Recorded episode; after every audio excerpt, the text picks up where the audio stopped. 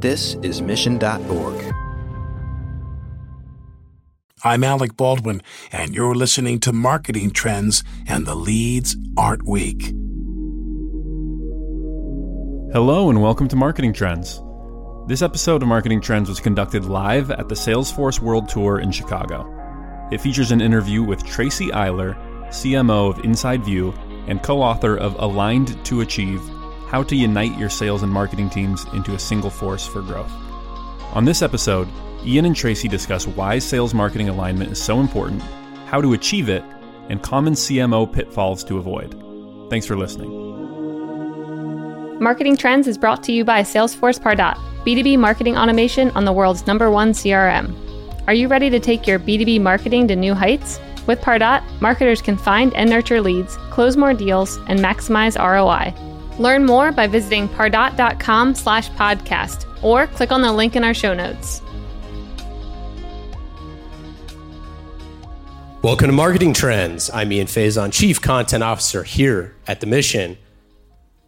I am joined by Tracy Eiler. What's going on? How are you? Thanks for the invitation. So we're sitting here live in the Intercontinental, not a sponsor, but they are our host for today. We're going to do a live episode, and in front of us is the entire Pardot team. So uh, let's let's hear it for for everybody out in the crowd.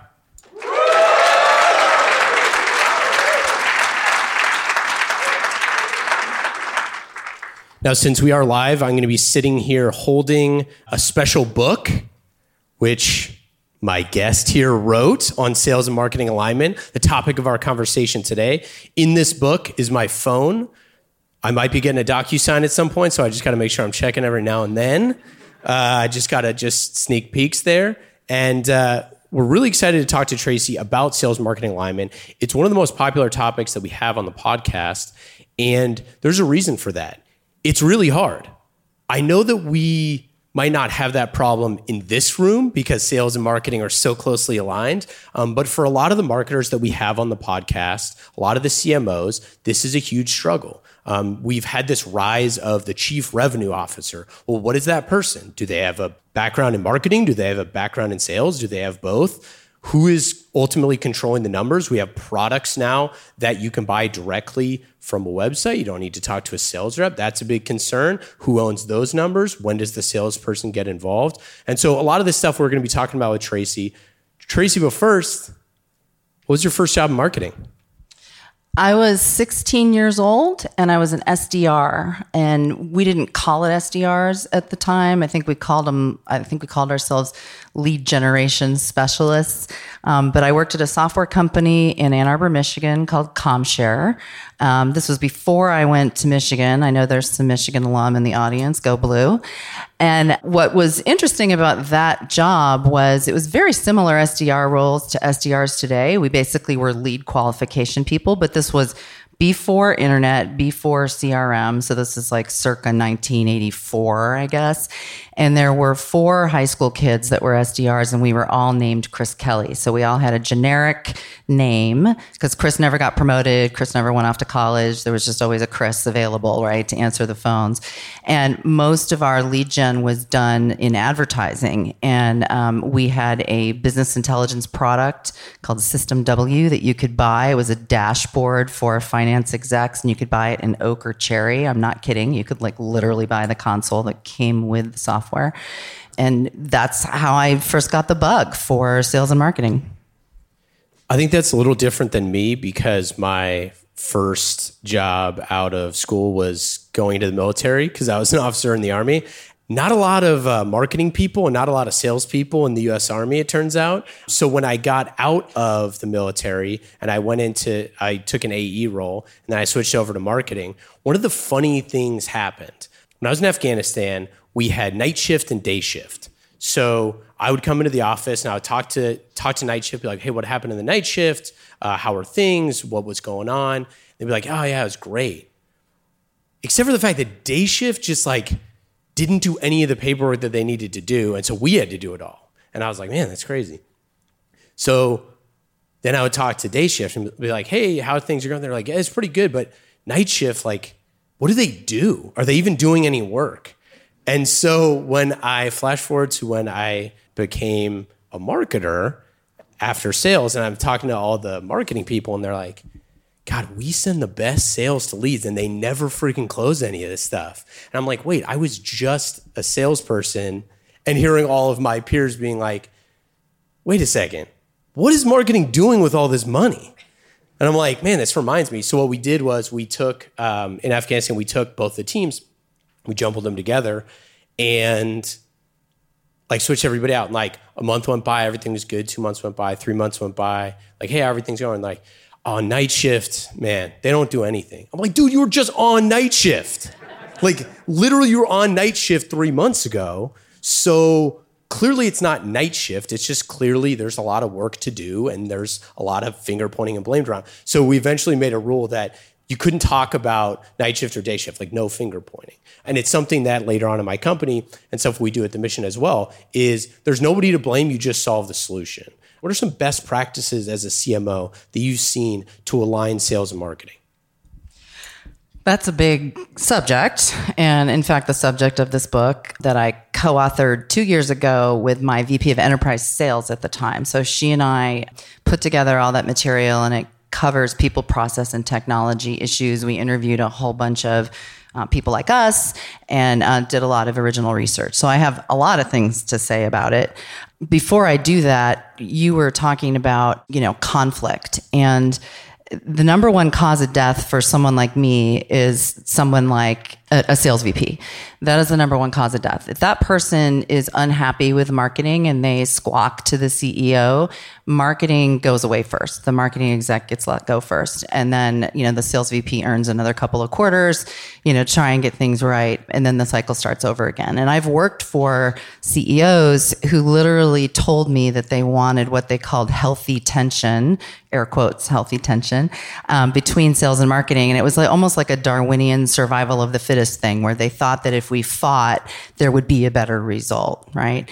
And we all know how awful that can be. So there are many best practices that I've employed and learned about to create empathy, create understanding, create information sharing, and, and things like that. Healthy tension sounds like a horse name. It's like it's like yeah. win the Kentucky Derby. Um, the you know what's funny? healthy tension.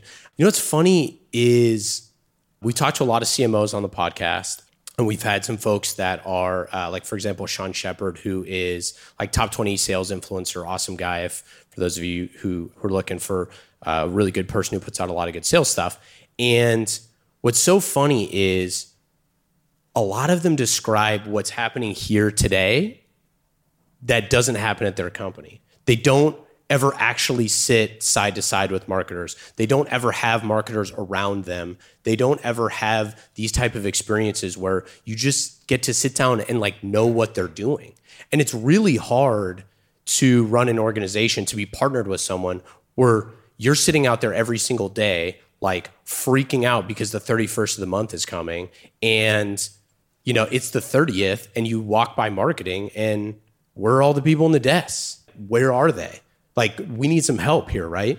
Whereas on the converse side of things, what we've talked to CMOs about is on the, you know, whatever, 15th of the month when their plans are due, they're sitting there trying to plan for, you know, two quarters out from now. And they're pulling like all nighters or doing all this sort of stuff or getting this, getting these things ready. And they walk by and they're like, oh, sales at lunch they just didn't know what each other was doing. How do you get on the same page? How do you promote that same pageism? The the same pageism you're talking about and the conflict there, one of the fundamental differences, right, is salespeople are working on a monthly or a quarterly cadence, and marketing is working on a much longer cadence than that. And so that is part of what drives the tension. I think it's up to marketers to adjust, right? And part of that is because my husband's a sales VP and I and we're on a quarterly rhythm at home, right? Like I just I live his quarters. I know exactly when mid quarter starts. I know exactly when the walls start closing in. And so I think it's, it, you know, beholden on marketers to adjust and figure out good ways to communicate with sellers. Like, for example, never, never launch a product two weeks before the end of the quarter, right? You're not going to get your sales folks' attention, but there's some practical things you can do. So, in addition to things like, you know, quarterly planning meetings that a lot of companies have, where you do operational review and so on, we started something that has a goofy name. I didn't come up with this name, Smarketing, which is a meeting um, that happens every other week between sales and marketing leadership and then some of our lieutenants. And it's, it's a very tactical meeting. It has a six week window of conversation. So when we have that meeting, we're sort of in week three. So we look back about two and a half weeks at what just happened, what leads we're prosecuting, how things went, how we all felt about that show we just spent money on, or whatever the thing might be. And then we look forward and we tell our sellers, hey, this is coming up. This product is coming, you know, to be launched, or um, we know a competitor is going to make this move or that move, and then we'll collaborate. It's also a place where we might show creative as an example, right?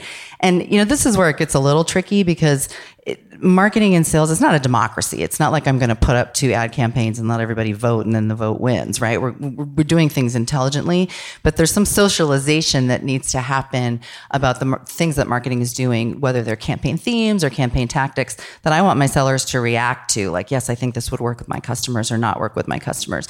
So just that simple kind of six week window meeting that we do every other week has gone a very long way in making sure that we know what each other's working on and what the challenges are.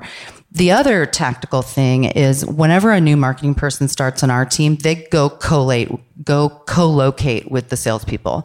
So, you know, the sales folks are all sitting together, the SDRs are sitting together. Marketing is sort of nearby, but just imagine, you know, a big open pod first two weeks that I went on the job, I just went and sat right in the middle of the SDRs. I just want to know, like, what do the conversations sound like? What do the emails look like? What are the blockers? What's hard? And we do that with, you know, every new marketer that joins. And I think that's really critical. I'm not going to ask the sellers to come sit in a marketing meeting. Sellers have a number. You guys have a number to close. And so I feel like it's up to us to adjust and then form that empathy and really understand what all the what all the sales stages are, who the top ranked sellers are. There's a lot of information that I think marketers can bring to the table and learn that are going to make them build better empathy and understanding. You know, one of the one of the things that you talked about in your book, which is a really salient point, is this idea that the customer doesn't see you as sales and marketing functions. And to be honest, they don't care. Like that's one of the big things that a lot of the CMOs we talk to that their customers really don't care who the person is that they're talking to. They just want a flawless customer experience. There's no, you know, the handoff between an SDR to an AE, you know, bringing sales engineers in the room. That person could have any title. It's just how can they get their problem solved? What are some of the things that kind of you've seen from that perspective that your customers, similar personas actually, that have kind of talked to you and shared some secrets about? We work with B2B sales and marketing people. We provide them with account and contact data inside their CRM and marketing automation. Simple as that. So when we are thinking about providing our prospects and customers with a good experience, we all know, we've all seen the stats from CEB and other places that say, you know, 68% of the buyer's journey is complete before they ever make themselves known to us, right? And imagine that is incredibly frustrating, right? So we spend a lot of time thinking about making information super accessible, being easily searchable, and anticipating what they might need. And you're absolutely right that the the handoffs in the background must be seamless. And that is all about the data and the systems that underlie it. I'm convinced between marketing automation and CRM and any other tools that are being used because customers don't want to have to repeat themselves again and again. Um, we did an audit on our own journey looking at what happens to a customer after they buy and they get that initial onboarding. They were super frustrated because when they got handed off to a CSM, they felt like they had to repeat their life story again. And meanwhile, they'd already told their life story to four other people prior to the sale. So I think some of those kinds of things really perfecting that handoff and that means documenting things in our systems but also talking to each other as humans on an account team prior to going into that meeting to make sure that, you know, all of the information is really there so that that customer feels like they've already been listened to and that you're their trusted advisor. Frankly, as corny as that sounds, it's really important. I want to go back to the thing that you were saying earlier about how if the CMO and the head of sales both go to the CEO and are pointing at the other person being like, this person sucks, the CMO gets fired most of the time, right? I think you know from from the conversations we we will get into this a little later that there's some real apprehension. I mean, the average um, life cycle of the CMO is the shortest in the C-suite. You know, in technology, I think it's like 18 months. Yes, it's 18 to 24 now. It's gone up a teeny little bit before we get fired. So, like, yeah. Uh, so you're talking about by the time uh, if you're on episode four of uh, Marketing Trends podcast, like you might work for a different company by like episode 35, right? But it's it's a very real thing. And when you come into a job and you're saying, "Hey, I want to look at a 2-year time horizon. I want to make some moves in the first 90 days. I want to make sure that I'm like listening to everyone and like hearing what's happening down to the rep level. I want to hear the concerns like all the way th- through that chain of command." What are some of the pitfalls that CMOs have in like how they screw this thing up? That's a big topic. I will tell you how I've addressed it, which is I crash meetings. Sales VPs seldom invite marketers to their meetings, in my experience. They seldom do it. They think we're kind of overhead, that we're going to just blah, blah about some playbook that we want them to take on. Um, they think we plan parties and events. My own data says that. They, that's what they think we do. And when I I have a, a, story that was really pretty awful, honestly, which I had was my first CMO job. So I had been a marketing leader in different specialties, but it was the first time I had the full on responsibility.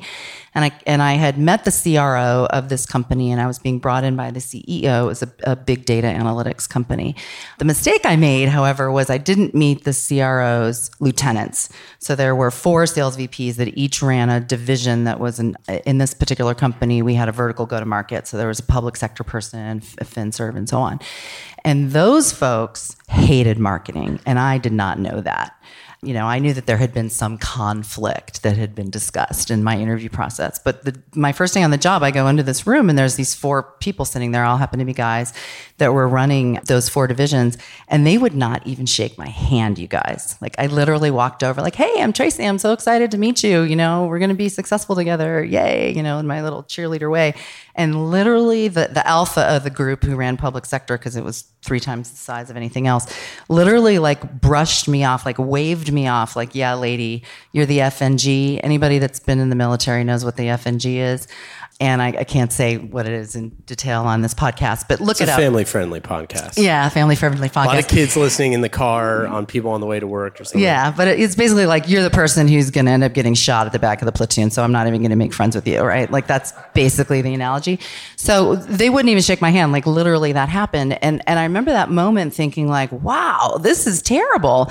And you know, I kind of got all big sister on him and just said, seriously, like this is how it's going to be. You guys aren't even going to talk to me. But what had happened in that organization was the CEO had chewed up and spit out four marketing VPs in like two and a half years.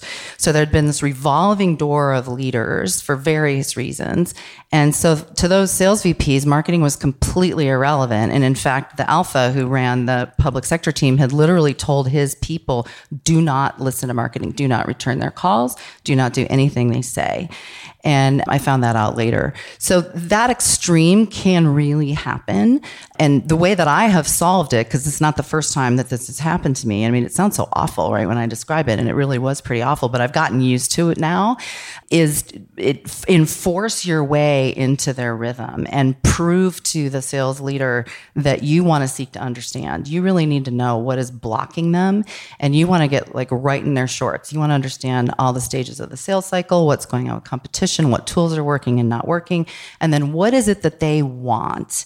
And in this particular case, we had a very reference heavy sales cycle. So vertical market go to go, vertical go to market strategy, and those customers wanted to talk to people like them, and that was the, the key to getting a deal done.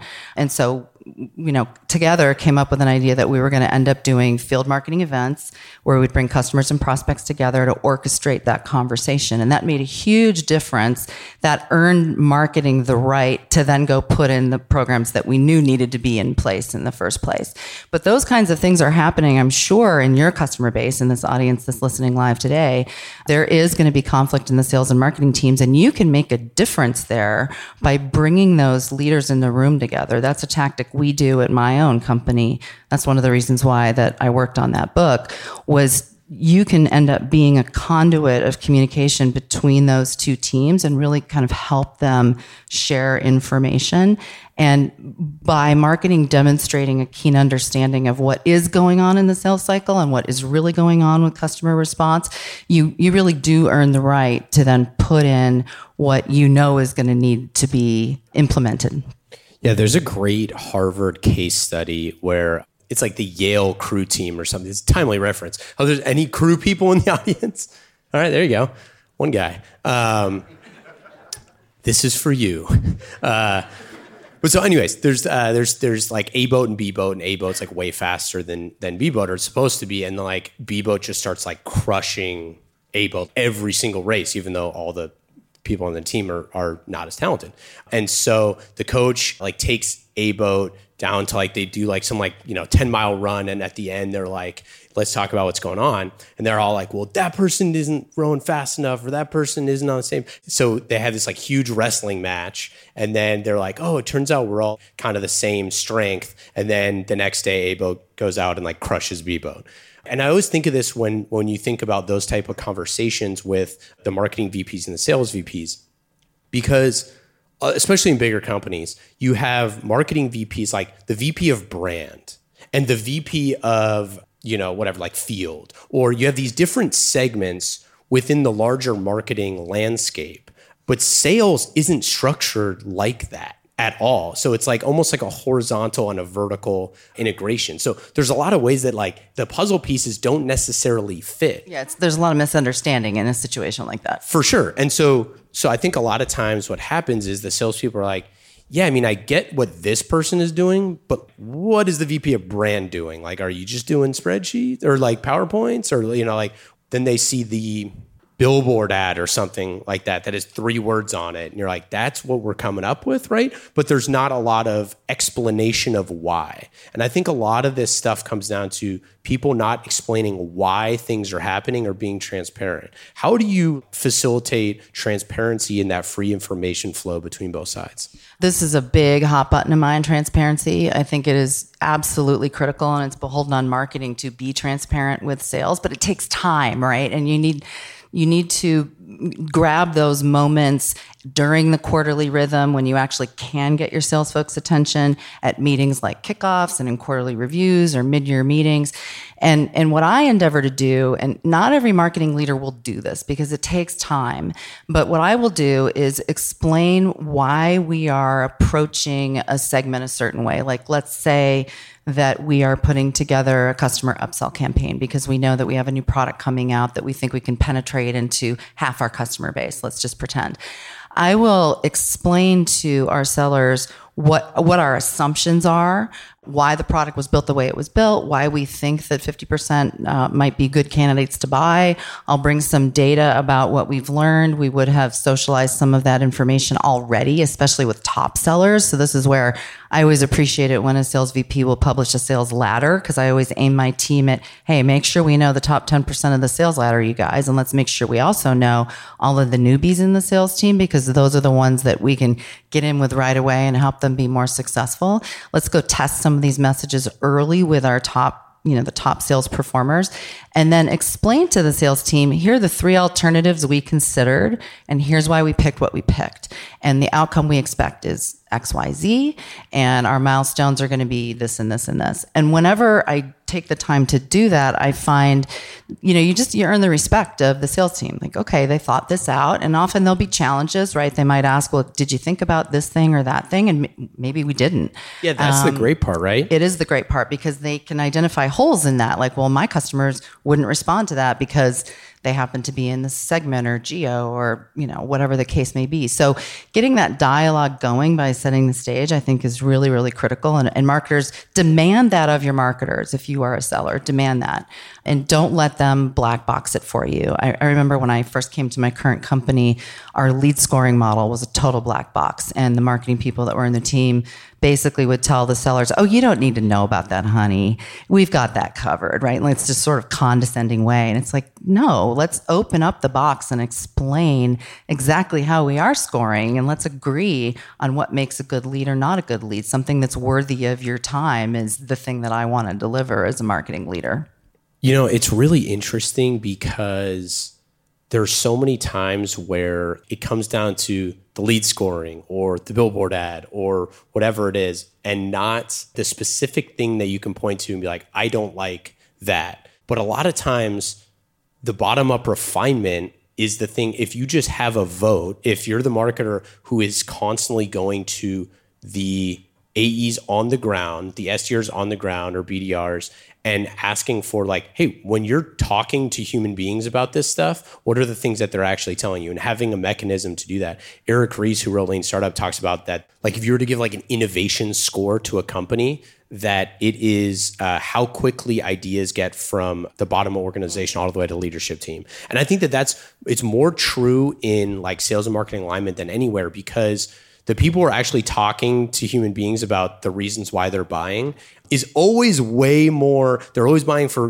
like hey i have to go to the board every year and sit down and explain to the board why we made these purchasing decisions and i need to have a you know rock solid reason to do that or whatever. Or it's like hey i just you know want a promotion and I, this is why i'm buying it or whatever it is. Those are never going to make it onto a you know a marketing slide unless there's that free flow of information you're absolutely right. What you're talking about is the listening part um, that I think marketers aren't always so good at. We're usually very good talkers but not necessarily good listeners. I think the same thing could probably be said I was for say sellers. both sides are, um, you know, could be guilty of that as well. And, and and it's listening really at all levels.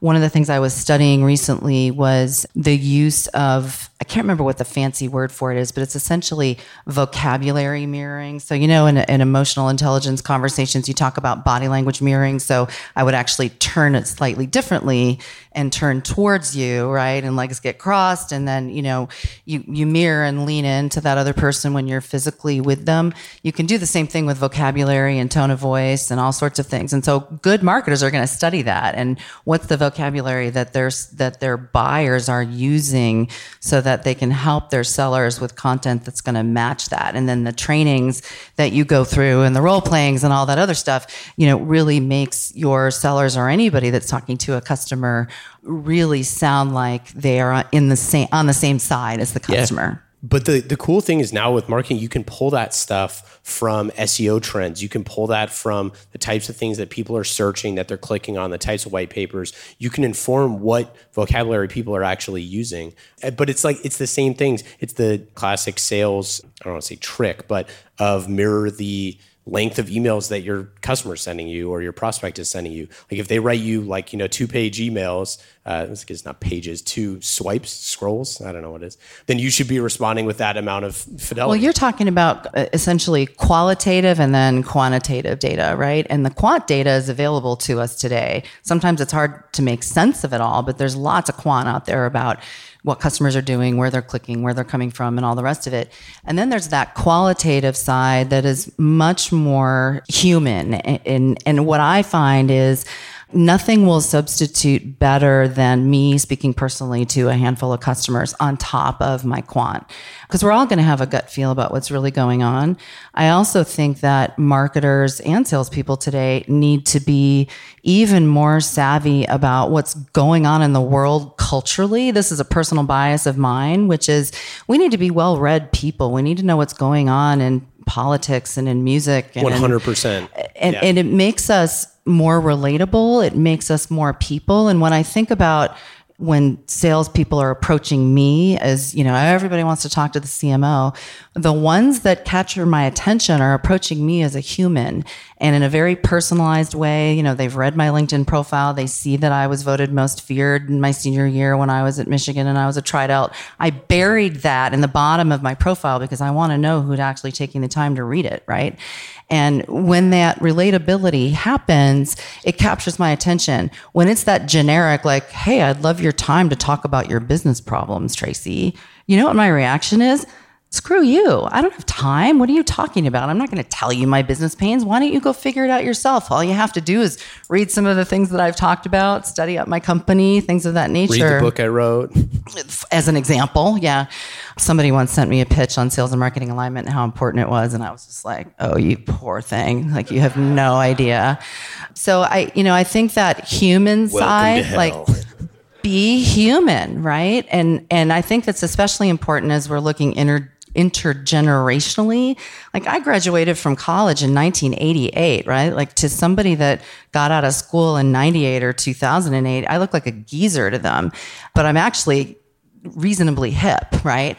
And uh, I'd say you're very hip. it, well, thank you. But, you know, re- relating to people at that human level and then tying it together with business and other issues, I really think can make an enormous difference because we stay so anonymous for so long now that when you finally do speak to a human and you get that initial, like, okay, this person is actually pretty awesome and I want to talk to them again, it's a big differentiator. Yeah, I think um, Lauren, my, my co-host Lauren Vaccarello, shout out. She's probably surfing somewhere uh, in Australia or wherever she is. But she talked about that when when the report came out that CMOs had like a bigger budget than CIOs or whatever it was uh, a number of years ago, ten years ago. It was like they immediately just stopped answering their phones, stopped answering their emails. It was just like the cold outreach flood, and you know things, books got written, and all this sort of stuff. And she was just like this is wild. Like I just get hit up every single day, all day now, and I don't have time to explain my problems to 50 different people every day. I, yeah, it's it's tough. It's a tough challenge to deal with. Let's get into the final part of our interview, the lightning round. For those of you who listen, you know that the lightning round is our point to talk about fast and easy questions. You have no idea what's coming. Are you ready? I think so. And the lightning round, fast and easy, is brought to you by Pardot. Fast and easy marketing automation for CMOs like you. First question What app on your phone is the most fun? I mean, it's just going to sound corny, but I like, I love Twitter, honestly, which I realize is not really what you're asking for, but I get so much great information. That's fun. I'm in. I'm with it. What marketing campaign are you most jealous of that you've seen recently? I like some things that some of our competitors are doing. I'm not going to name what they are because I don't want to give them any airtime, but I, I do admire other marketers, especially that are going after similar personas, and I see them being a bit more bold and human. I have worked for so many CEOs, you guys, who say, let's be bold, and then you show them bold and they chicken out. Um, I don't quite mean that bold. And uh, I always admire it when I see another company being a bit edgier, a bit friendlier, a bit clever in their humor. Those are things that I'm jealous of. Yeah, we talk about it all the time. If your marketing isn't remarkable, like if you don't want to share it with your spouse or with someone you work with, then uh, it's probably not doing the trick. What is the worst advice that you've got as a marketer? I've been told several times in my career that I laughed too much and that I needed to diamond down. Not dumb it down, not dial it down, diamond down. And I bought myself a pair of diamond Is that a hoop ski- earrings. Is that a ski joke? I don't No, no, no, no. It's a jewelry joke. The ladies or the, the men who like to wear diamond studs in the room will understand. So I bought myself a pair of diamond hoop earrings when I got divorced to celebrate that accomplishment. Um, because it was not a good marriage. This was years and years ago, and um, and I survived it, and and uh, and so I bought myself th- these diamond earrings. Live and, your best life. And I it. had a, a boss who was like, you know, I think you kind of need to diamond down. And what he meant was, don't wear the bright colors. Don't be the peacock. You know, blend in a little better. So you took the advice, obviously. Uh, yeah, clearly. And it- it's just such terrible advice. It's basically like, don't be yourself, right? Try and be generic, which I just think is absolutely horrible advice. what technology, what marketing technology are you most excited about going forward? I'm personally excited right now about chatbot technology. We're doing an experiment, um, seeing if we can convert visitors earlier to identifying themselves. and guide them to a faster experience. We'll see if it ends up that way. I'm a little, teeny bit skeptical that it's just going to end up cannibalizing our other forms but we're right in the middle of it and it, and it early indicators are that it is a much better experience because the the visitors are going to getting what they want much quicker and the weirdness of whether you're talking to a machine or talking to a human seems to be shaking out of of that whole technology scene You're the co-founder of an awesome organization called Women in Revenue. Can you share a little bit about that? Yeah, absolutely. So you guys know that there's many organizations now to advance women's careers in the STEM jobs, you know, math and engineering and science and so on. But there are phenomenal careers for women in sales and marketing. There's many in the audience right now listening and in this room. And but there's not really organizations for us and and to help us in our careers. And so at the end of 2018, uh, a group of 11 women got together that are all sales and marketing executives. They all happen to be in B2B SaaS companies for now and formed a group called Women in Revenue. It's a nonprofit. I'm on the board. I run the PR and content side of it. And our mission is to provide networking and mentorship for women like us and to get that next generation of leaders the support they need to advance in their careers. We're just about to release a major piece of research that we did that I'm actually finishing up right now that talk about what the blockers are to advancement and what companies can do to be more inclusive and attract us and also what men can do to as as our allies and our sponsors. So I'm pretty excited about it and it would be a phenomenal thing for anyone that's listening to get involved in just go to womeninrevenue.org. Yeah, we'll link it up in the show notes. That's super exciting. That's it for Lightning Round. Lightning Round is brought to you by Pardot. You can go to pardot.com, P A R D O T.com, and learn more. That's it. That's all we got. Tracy. Thank Let's give it you. up for Tracy.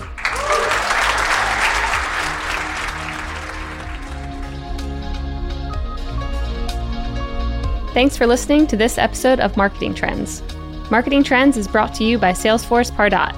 World class B2B marketers use Pardot to generate and nurture leads, close more deals, and maximize ROI at every stage of the sales cycle.